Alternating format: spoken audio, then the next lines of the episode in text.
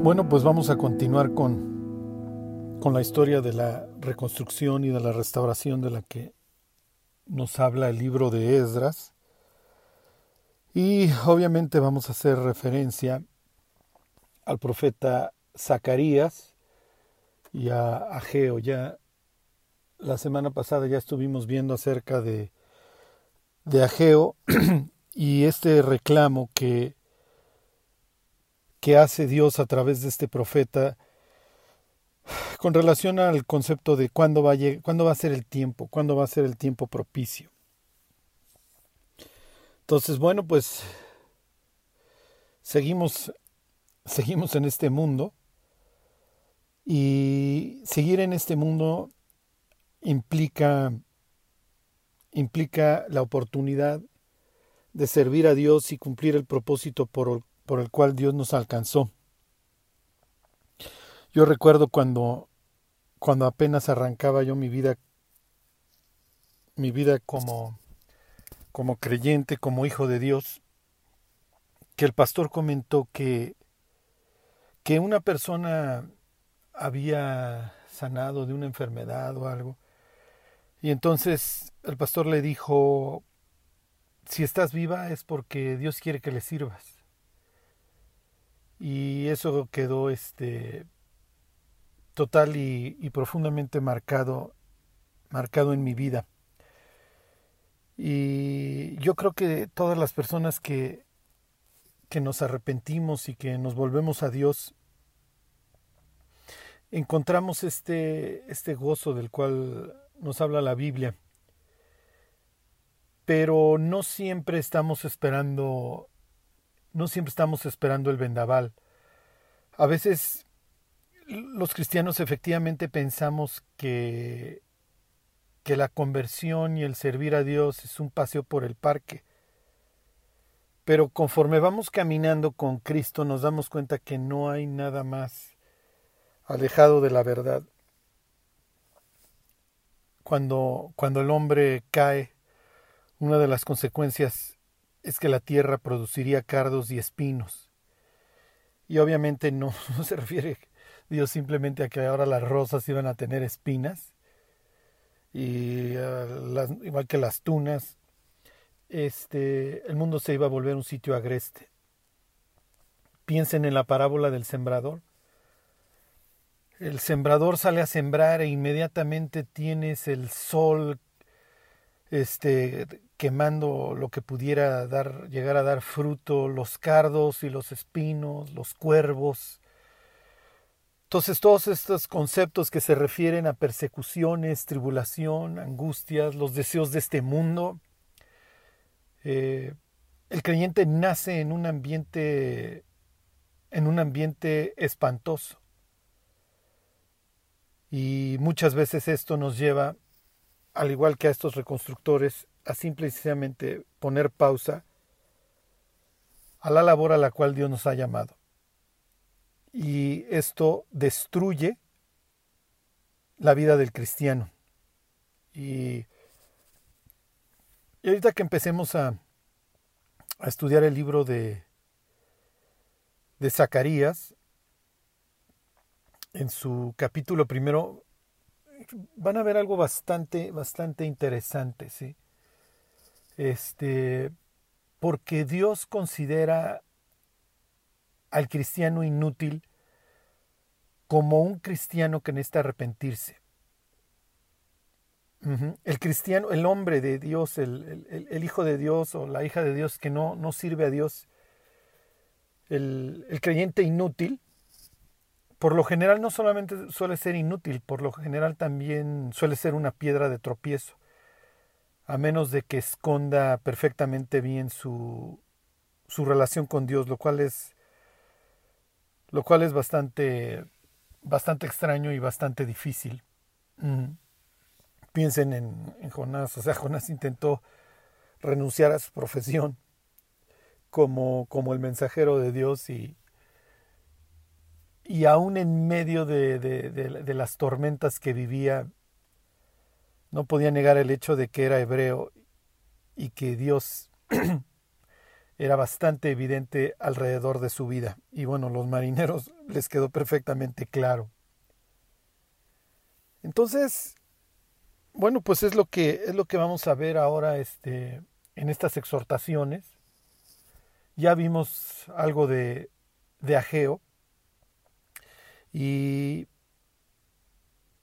bueno, pues piensen en toda esta oposición que hoy nosotros sufrimos y que nos agota y que nos cansa y que nos lleva a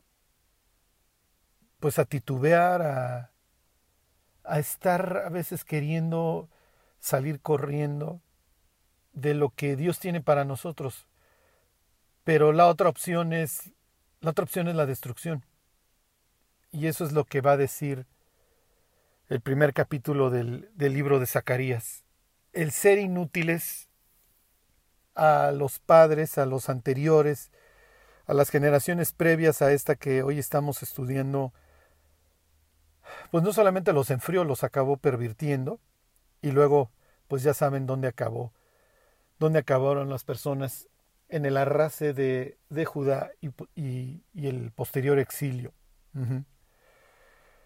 Entonces, bueno, pues tenemos muchísimas cosas en contra, tenemos nuestras propias carnitas, tenemos tentaciones, tenemos problemas económicos, sociales, de salud, o sea, como si nos hicieran falta cosas, ¿no? Y obviamente muchas veces la pregunta es ¿por qué? ¿Por qué Dios permite todas estas cosas? Vivimos en un mundo que está total y perfectamente corrompido. Y los vientos contrarios van a ser parte de nuestra vida y lo tenemos que aceptar. Aún así tenemos este gozo por caminar con Dios y por permitirle que nos use y por alcanzar muchísimas victorias. Ese es uno de los temas de tanto el libro de Ageo como el libro de Zacarías. Ajá, yo estoy con vosotros. Al igual que el libro de Ageo, el libro de Zacarías tiene muchas palabras de aliento. Uh-huh. Las encontramos en el capítulo 1, en el capítulo 8, y muchas visiones acerca de lo que Dios está haciendo con estos que regresan del cautiverio, y muchas visiones acerca de lo que será un futuro glorioso, de lo que será el Mesías, de su carácter manso, humilde, justo. Ajá, de esta idea de que Dios se va a volver a su pueblo y entonces derramará sobre él espíritu de gracia y espíritu de oración y habrá una reconciliación. Uh-huh. Y eventualmente, como lo describe el último capítulo de este libro, viviremos en un sitio perfecto, del trono de Dios saldrán aguas que restaurarán todo, restaurarán nuestra salud y entonces habrá perfección. Y por todos lados veremos esta idea de que todo estará dedicado a Dios, de que habrá finalmente santidad, como dijera el tocayo de este profeta Zacarías, el papá de Juan el Bautista. Finalmente podremos adorar a Dios libres de temor, libres de nuestros enemigos. Lo vamos a poder servir sin ningún cortapisas. Pero hoy esto es parte de nuestra vida, los problemas, los conflictos. Este es uno de los favoritos del diablo, los conflictos interpersonales, ¿sí? Y piensen, cuando las personas llegan a la iglesia, pues muchos vienen huyendo de familias, de relaciones, de situaciones espantosas, ¿sí? Porque finalmente los conflictos interpersonales son, como dice Pablo, frutos de la carne, ¿sí? Celos, iras, contiendas, disensiones, herejías, etc. Entonces, cuando la persona llega a Cristo y empieza a convivir en la iglesia, en la mayoría de los casos lo que va a encontrar son sonrisas, aliento, pero pues de vez en cuando va a encontrar el chisme, la grosería, la traición, y eso hace que muchos cristianos literalmente truenen. Ajá. Porque tienen esta idea de un mundo color de rosa, y entonces, no, es que yo no esperaba esto, y como en la casa de Dios pasa esto. Bueno, pues bienvenido a la casa de Dios. en donde hay problemas. ¿Pero qué? ¿Por eso vas a dejar de reconstruir? ¿Por eso vas a dejar la casa de Dios a medias y el trabajo de Dios en tu vida a medias? ¿Y por eso vas a hacer una medio ruina? Ni modo. Los creyentes tenemos que desarrollar una piel bastante gruesa y seguir avanzando en nuestra relación con Dios y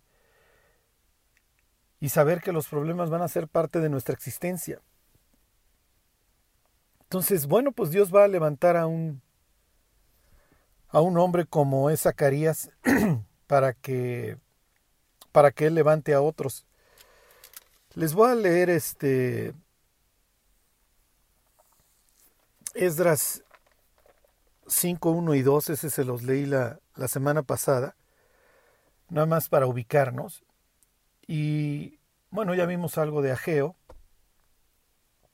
y les empiezo a platicar más concretamente de Zacarías.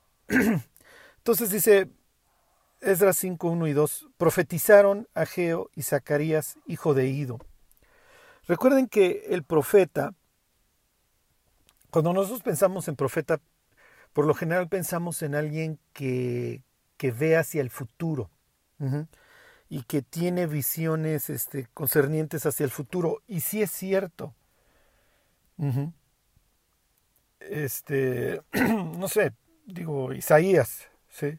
O sea, que presenta en su capítulo 53 perfectamente al Mesías sufriente y cómo va a ser una descripción perfecta de lo que sería la vida de Cristo. Ajá.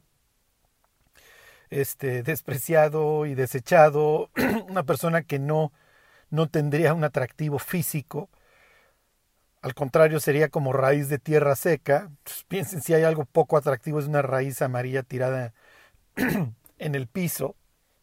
Esto al grado de que cuando Judas dice, miren, al que le dé beso, ese es, porque si no les doy una indicación, no lo reconocen. O sea, Dios se camuflajeó perfectamente entre los seres humanos y no es farol, no es presumido, es humilde. Entonces se los tengo que indicar. Entonces, digo, piensen en Ageo. Ageo dice que todo lo codiciable de las naciones vendrían nuevamente, ¿sí? Y habría una reconciliación con la casa real. Y entonces, si Dios se había quitado como anillo a la casa real, es lo que dice ahí en Jeremías 22, bueno, pues se iba a reconciliar con Zorobabel y eventualmente con el gran rey, con Jesús, y sería puesto como anillo de sellar. Pero en este caso, este par de profetas, Ageo y Zacarías, no solamente se van a dedicar a hablar del futuro. Concretamente, Zacarías le dedica menos de la mitad a su libro para hablar acerca del futuro. Lo mismo que Ageo. Básicamente los profetas en este caso como portavoces de Dios, porque eso era el profeta, acuérdense. Es lo que dice el libro de Jeremías, si te volvieres serás como mi boca, ¿se acuerdan? Es lo que le dice Dios a Jeremías. Una traducción, si mal no recuerdo, es la Biblia de las Américas, dice, si te volvieres a mí serás mi portavoz. Entonces esta idea de que profetizaron Ageo y Zacarías, en este caso son portavoces de Dios, no tanto para hablar acerca del futuro, sino para alentar a otros, para decirles que hay esperanza. Entonces, los cristianos, pues podemos hablar muchas cosas acerca del futuro. Dios, tenemos todas estas revelaciones por parte de Dios que nos dejó en su palabra acerca del futuro, pero realmente gran parte de nuestro ministerio se trata de esto, se trata de alentar a otros. Ayer estaba yo leyendo la carta a los Tesalonicenses y todas estas instrucciones de Pablo al final. Examinadlo todo, retened lo bueno, no menospreciéis las profecías, etc. Pero acuérdense, que alentéis a los de poco ánimo. Hay muchos creyentes que la están pasando muy mal. Ajá. Y una de nuestras labores es dedicarles tiempo. Y hay veces que ni siquiera tenemos que hablar, basta con prestar oreja. Entonces, o sea, piensen en las personas que hoy están sufriendo porque sus hijos ya se descarriaron, o porque ya se enfermaron, o lo que ustedes quieran.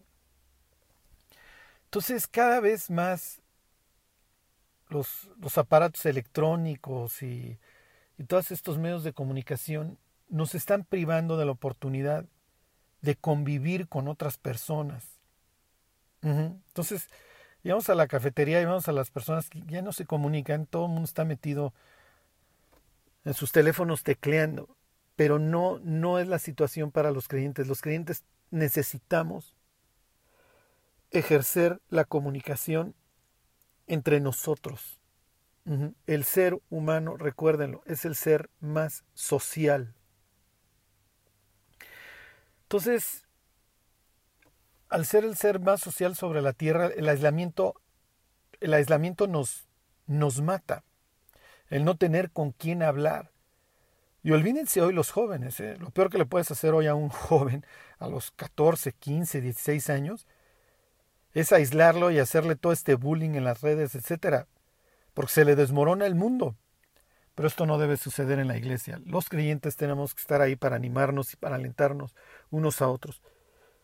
Y parecería extraño lo que dice Pablo de que alentemos a los de poco ánimo, pero hay creyentes que pasan muchas pruebas y que tienen poco ánimo y que necesitan ser alentados.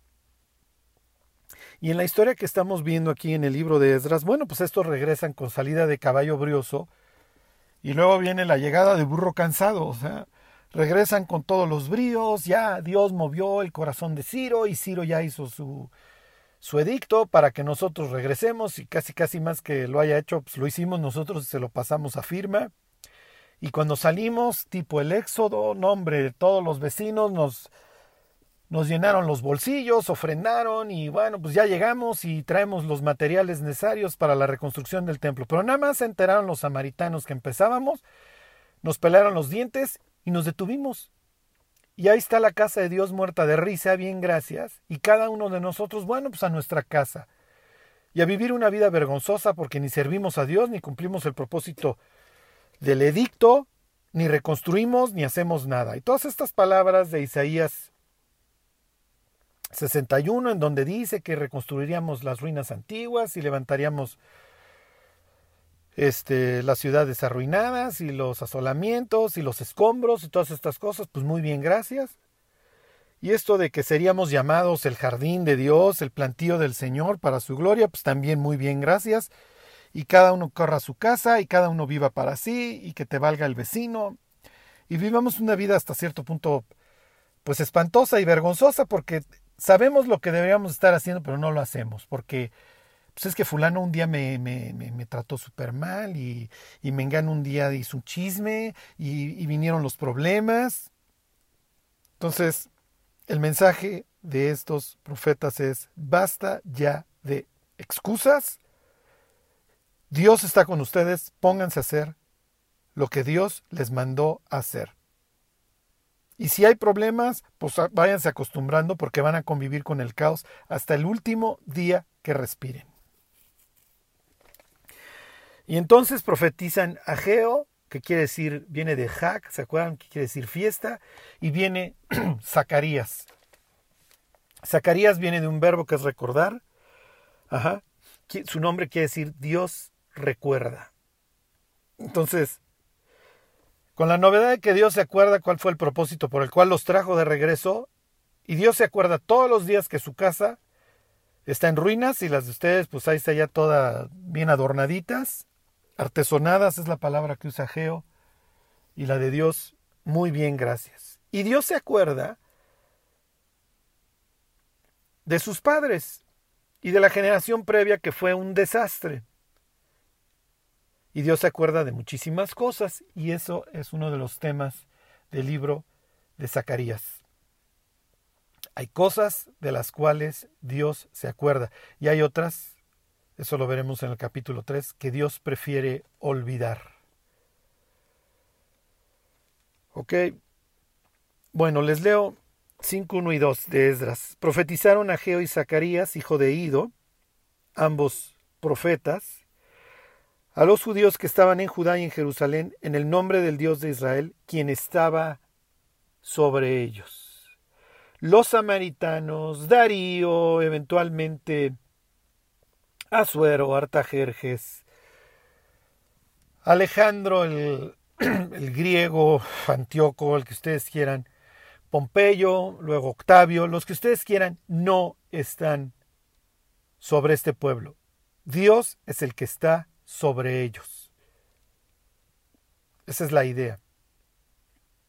Entonces podrá haber adversidad, lo que sea, pero Dios está por encima de todas las cosas. Y entonces, dice 5.2, ¿cuál fue la consecuencia? ¿Qué es lo que sucedió? Entonces se levantaron Zorobabel, hijo de Salatiel, Josué, o Jesúa, hijo de Josadac, y comenzaron a reedificar la casa de Dios que estaba en Jerusalén, y con ellos los profetas de Dios que les ayudaban. ¿Ok? Entonces los portavoces de Dios están escuchando de parte de Dios el mensaje y lo están trayendo. ¿Se acuerdan? La idea es que el profeta entraba al consejo de Dios, escuchaba las instrucciones y regresaba a darlas. En el capítulo 3 de Zacarías veremos claramente una escena de estas del consejo de Dios, en donde obviamente está ahí Zacarías, que tiene la oportunidad de observar esta visión, y luego inclusive a Josué, hijo de Josadac, se le va a dar una especie de invitación, te voy a dar un lugar entre estos, ¿ok?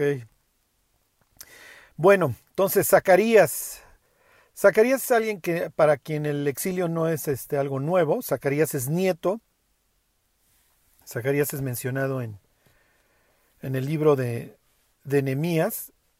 Él es nieto de un sacerdote que se llama Ido, y no solamente menciona eso Nehemías, se los voy a leer, es Nehemías capítulo 12, sino que Zacarías es una persona a quien Dios le da un lugar de honor. Zacarías es cabeza de una de las familias sacerdotales.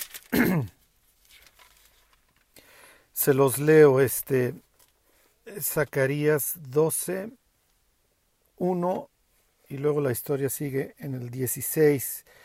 Dice, estos son los sacerdotes y levitas que subieron con Zorobabel, hijo de Salatiel, y con Josué. Ok, entonces, dentro de estos van a mencionar a Ido.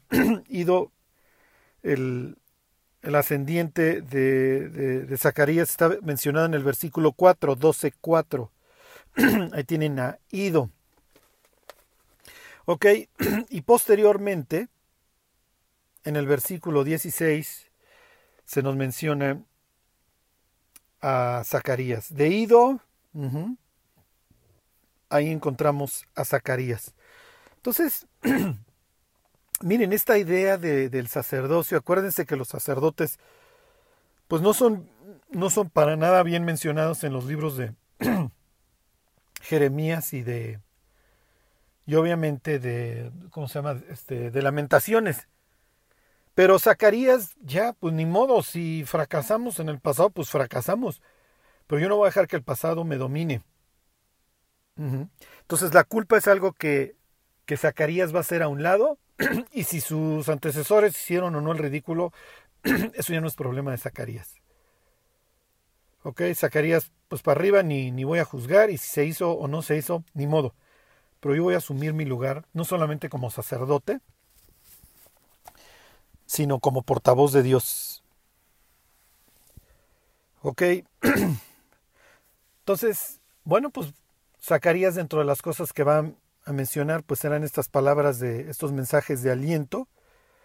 Y no solamente eso, sino que, y esta es la parte, ¿cómo les diré?, más importante, tanto del libro de Zacarías como del de Ageo, la idea de que Dios está con ellos. Y les decía yo la otra vez, les dejaba yo de tarea que leyeran la cantidad de veces, o no me acuerdo si son muchas o pocas, pero constantemente se menciona la idea de que Dios estaba con José. Entonces Dios tiene un proyecto para la vida de José que obviamente tiene muchos, muchísimos obstáculos. Dentro de ellos el secuestro, el exilio y la cárcel. Entonces no es exactamente lo que quieres, ¿sí? Tener que acabar una prisión en Guatemala para que Dios cumpla su propósito en tu vida. Pero ¿qué es lo que movió a este hombre todo el tiempo? Ajá. ¿Qué es lo que le dio gracia? ¿Qué es lo que le dio la oportunidad de llegar a tener un sitio de honor?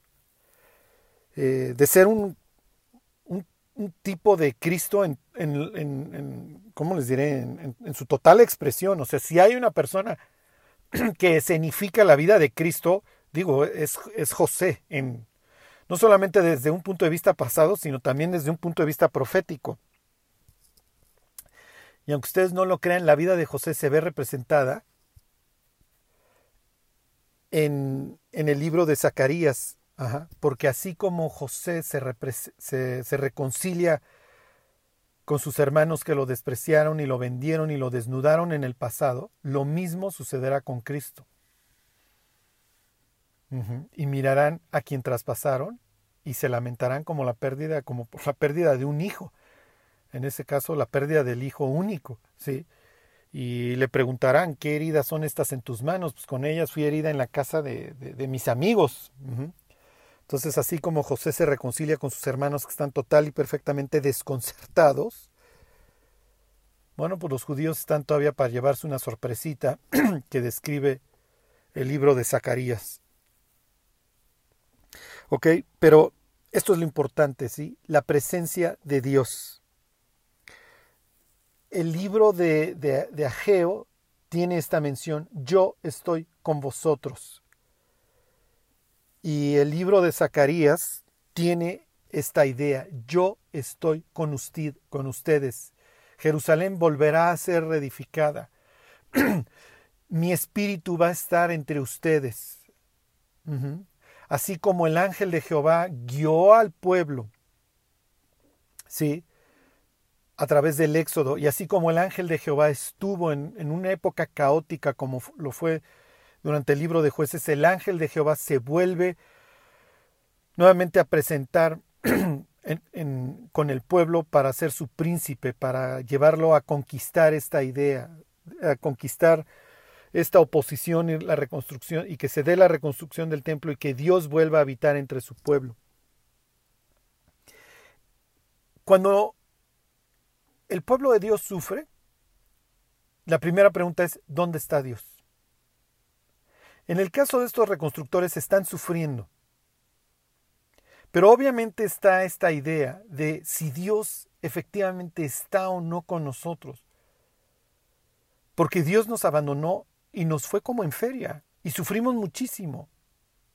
Y es más, el libro de Ezequiel, capítulos 8 en adelante, dice que Dios se fue.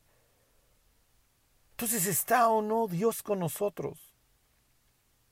Y esa es la idea del libro de Zacarías, que Dios se acuerda de su pueblo.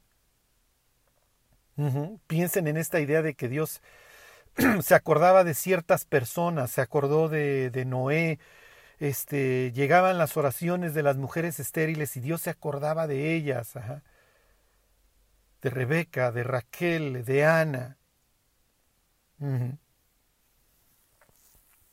Entonces Dios se acuerda de su pueblo y regresa con todo su poder y con toda su presencia para volver a traer armonía y para volver a traer fertilidad a su pueblo, ¿sí? Entonces les leo algunos versículos relacionados con esta idea, porque al final de eso se trata nuestra vida, de que Dios esté con nosotros. Así acaba el libro de Ezequiel. Miren, empiezo por Ezequiel. No me voy en orden cronológico, pero les leo el último versículo del libro de Ezequiel. Si se acuerdan, el libro de Ezequiel termina de forma bastante extraña. Del capítulo 40 en adelante te habla de un templo y unas medidas ahí bastante extrañas. Y al final, esta sería la idea principal de todo, después de que en el capítulo 8 en adelante dice que ya se va, fíjense, así termina el libro de Ezequiel.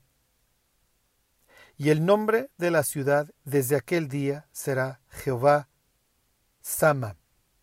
Sham en hebreo es ahí.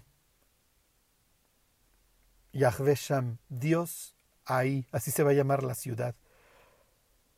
Si algún rasgo tendrá la ciudad en el futuro, la Jerusalén celestial, es que Dios vive ahí. ¿Se acuerdan de Apocalipsis? La ciudad no tiene necesidad de templo y no tiene necesidad de sol porque ahí está el Cordero que la ilumina, y no tiene necesidad de templo porque Dios vive ahí. Ya no necesitas construir una oficina, ahí vive Dios. Ya. Les pongo otro ejemplo, Isaías 52:8. Y ahorita les digo qué pensaría para el Nuevo Testamento Pablo. Si Pablo viera a veces a los creyentes, si Pablo nos viera a veces, se arrancaría los pelos. Fíjense, dice 52:8, voz de tus atalayas, alzarán la voz juntamente, darán voces de júbilo, porque ojo a ojo verán que Jehová vuelve a traer a Sion. Dios volverá a habitar en su ciudad. Otro ejemplo, Joel 3:21.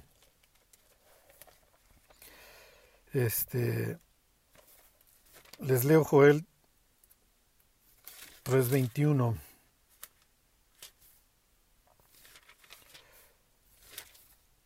Si quieren una memotecnia es Dojaaj. Daniel, Oseas. Joel, luego Amós, Abdías y otra J que es Jonás. Bueno, dice, limpiaré la sangre de los que no había limpiado y Jehová morará en Sion. Entonces esa es la idea para los que están reconstruyendo. Sí está Dios con nosotros, y lo que les van a decir Ageo y Zacarías es, sí, Dios está con nosotros, olvídense ya de la oposición, Dios está con nosotros y está sobre nosotros y está sobre cualquier otra cosa, entonces pónganse a reconstruir. Es que tengo muchos problemas, es que hay mucha oposición, sí, no me importa, Dios está contigo. Y es lo único que te tiene que importar, que Dios esté contigo. Es lo único que te va a llevar a enfrentar los problemas de forma correcta, saber que Dios está contigo, que Dios no te ha dejado. ¿Qué diría Pablo? ¿O ignoráis que vosotros sois el templo de Dios y que Dios mora en vosotros? Entonces Pablo, a ver, si nos viera, quedaría calvo y diría, ¿por qué tienen tanto temor? ¿Por qué tienen tantos conflictos entre ustedes? ¿Por qué no hacen, por qué no llevan a cabo a lo que Dios los llamó? Dios mora en ustedes. Ustedes son el templo del Dios viviente. Entonces, dedíquense a construir esta casa de Dios. Ok. Y ahora sí, váyanse al libro de Zacarías. Y empezamos a ver los primeros versículos. Ok. Entonces ya iremos viendo todas estas ideas acerca del futuro, del rey justo que presenta Zacarías, del pastor herido. Esta idea de permitirle a Dios la libertad de actuar en nosotros, de que entendamos que no es en nuestras fuerzas, no es en nuestras habilidades, sino que tiene que empezar todo por el trabajo del Espíritu en nosotros, no con ejército ni con fuerza, sino a través de su Espíritu. Ok, entonces, unos meses más tarde, si mal no recuerdo, 2 meses más tarde, a lo que menciona Ageo, dice, en el 8º mes del año 2 de Darío, vino palabra de Jehová al profeta Zacarías, hijo de Berequías, hijo de Ido. Okay, entonces aquí tienen la mención nuevamente al abuelo, a Ido, que regresa del exilio. Entonces bastantes historias habrá tenido Ido para contarle a Zacarías y decirle, mira, nosotros venimos de lo peor, venimos de una Babilonia idólatra, repugnante. Los babilonios estaban muy, muy mal. Tenían unas instituciones relacionadas con la prostitución que eran algo generalizado, muy, muy espantosas. Eran personas que estaban muy afectadas. Entonces, Ido le pudo haber contado historias de terror al nieto Zacarías. En el sentido de, mira, realmente a la gente le tiene que quedar muy clara que toda esta influencia babilónica tiene que quedar hecha a un lado. Que nosotros somos el pueblo de Dios y que toda esta influencia espantosa tiene que estar muy lejos. Y que cada una de las personas que regresaron, incluyéndote a ti, tienen que levantarse para tomar su lugar. Ok. Les leo nada más Ageo 1:1. Dice, en el año segundo del rey Darío, en el mes sexto. Y esto nada más para darles una idea. Ok. Zacarías profetiza 2 meses después del profeta Ageo, o de que arrancara Ageo, más bien. Ageo tiene esta idea, ¿se acuerdan? De que dejen de estar buscando donde no encuentran, porque siembran mucho y cosechan poco, trabajan mucho y reciben poco. ¿Por qué? Porque ustedes no tienen bien sus prioridades. ¿Ok? Ese es el mensaje principal de Ageo. ¿Cómo arranca la profecía de Zacarías? Y esto es muy, muy interesante. ¿Ok? Piensen en que estos reconstructores, en la historia que hemos visto, responden al llamado, dejan la zona de confort, regresan, empiezan la reconstrucción con mucho gozo y en cuanto viene la oposición se detienen. Y ahí queda la historia en suspenso. Ok. ¿Cuál es su gran pecado? Bueno, que dejaron de reconstruir, eso es todo, pero no te habla de que estén viviendo grandes pecados. ¿Ok? Y fíjense las palabras de Zacarías. Se enojó Jehová en gran manera contra vuestros padres. ¿Ok? Nos queda claro. Así les fue. Les fue literalmente como en feria. Esto obviamente está fresco en la mente de los que regresaron, ¿sí? De que hubo un gran enojo, y está fresco en la mente de los descendientes que tal vez no lo vivieron, pero les contaron las historias de terror. ¿Se acuerdan cuando vimos Lamentaciones? Les leo Lamentaciones 2:17. Jehová ha hecho lo que tenía determinado, ha cumplido su palabra, la cual él había mandado desde tiempo antiguo, destruyó y no perdonó, y ha hecho que el enemigo se alegre sobre ti y enalteció el poder de tus adversarios. Dios está trayendo esto a la mente de los reconstructores. Dios se enojó y así les fue, y cumplió su palabra. Esto es muy importante lo que dice Lamentaciones 2:17. Dios hizo lo que tenía determinado. O sea, las amenazas las cumplió. Les leo Lamentaciones 5:7. Ahorita les explico por qué me arranca así la profecía de Zacarías. Dice Lamentaciones 5:7. Nuestros padres pecaron y han muerto, y nosotros llevamos su castigo. O sea, las consecuencias las estamos viviendo nosotros de tantos pecados de nuestros padres. Acuérdense, el pecado puede parecer muy atractivo, pero va a acabar arrasando a nuestras familias. Ok, entonces piensen en estos reconstructores, están todos con miedo, ya empezaron ahí la reconstrucción, pero ese era su gran pecado. No, o sea, la Biblia no habla de que estuvieran viviendo otras cosas peores. Versículo 3, Zacarías 1:3, diles pues, así ha dicho Jehová de los ejércitos, volveos a mí. ¿Se acuerdan? Shub. Esta es la palabra que nosotros usaríamos para arrepentimiento. Arrepiéntanse. Así arrancan las profecías también de, el ministerio de Juan el Bautista y de Jesús. Así arranca Mateo 3:1. Por aquellos días Comenzó Juan a decir: arrepentíos porque el reino de los cielos se ha acercado. Y das la vuelta a la página, Mateo 4:17, si mal no recuerdo. Por aquellos días comenzó Jesús a decir, a predicar, diciendo: arrepentíos porque el reino de los cielos se ha acercado. Igual que el libro de Zacarías, arrepentíos. Así ha dicho Jehová de los ejércitos, volveos a mí, dice Jehová de los ejércitos, y yo me volveré a vosotros, ha dicho Jehová de los ejércitos. Las profecías de Zacarías arrancan de una forma bastante grave. Yo me enojé contra sus padres y así les fue. Y a ustedes les digo, ya arrepiéntanse. Ok, está bien. La pregunta obligada sería, ¿arrepentirnos de qué si no estamos viviendo tan mal? Digo, lo único que sucedió es que se opusieron y pues dejamos de construir.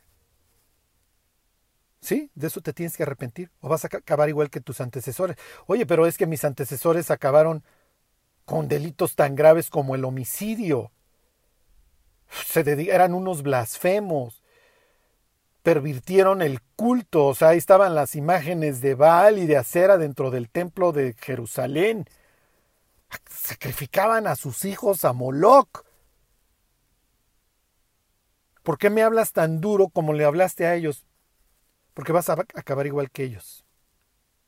Porque pensar que tú, porque no vives tan mal, pero vives en la inutilidad, no estás igual, es un error. Cuando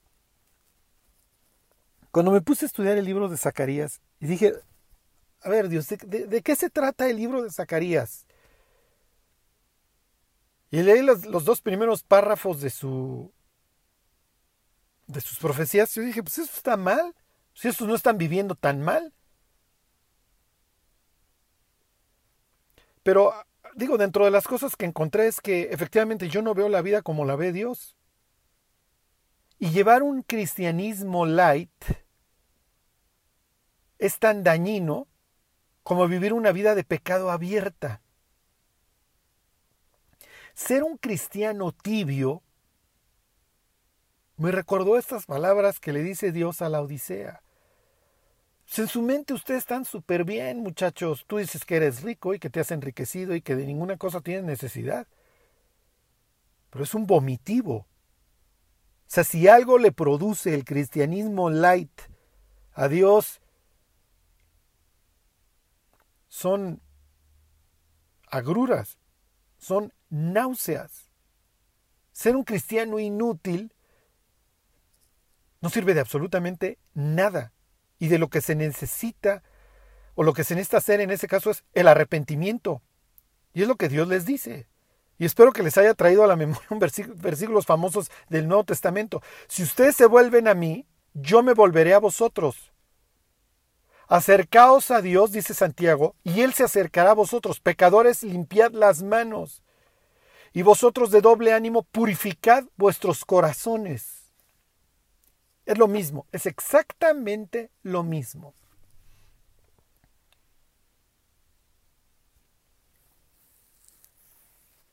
¿Para qué quiero hijos inútiles? Piensa en una persona que pone una empresa y lo único que tiene es gente inútil.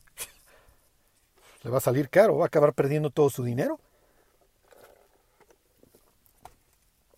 Dios ha invitado a estos reconstructores a su empresa y si por algo se destacan es por su inutilidad. Su máxima virtud es convertir el oxígeno en dióxido de carbono.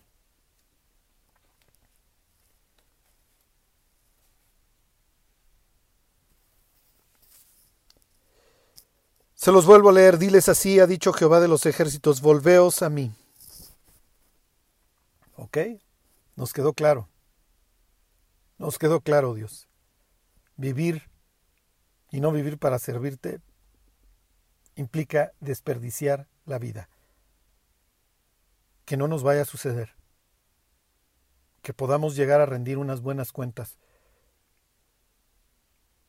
Que Dios los bendiga. Y se alegró el pueblo por haber contribuido voluntariamente, porque de todo corazón ofrecieron a Jehová. Primera de Crónicas 29:9. Si deseas ofrendar para nuestro trabajo misionero, te invitamos a que des clic en el enlace que estaremos dejando en la descripción de nuestras redes sociales. Ve y sé bendición. Gracias.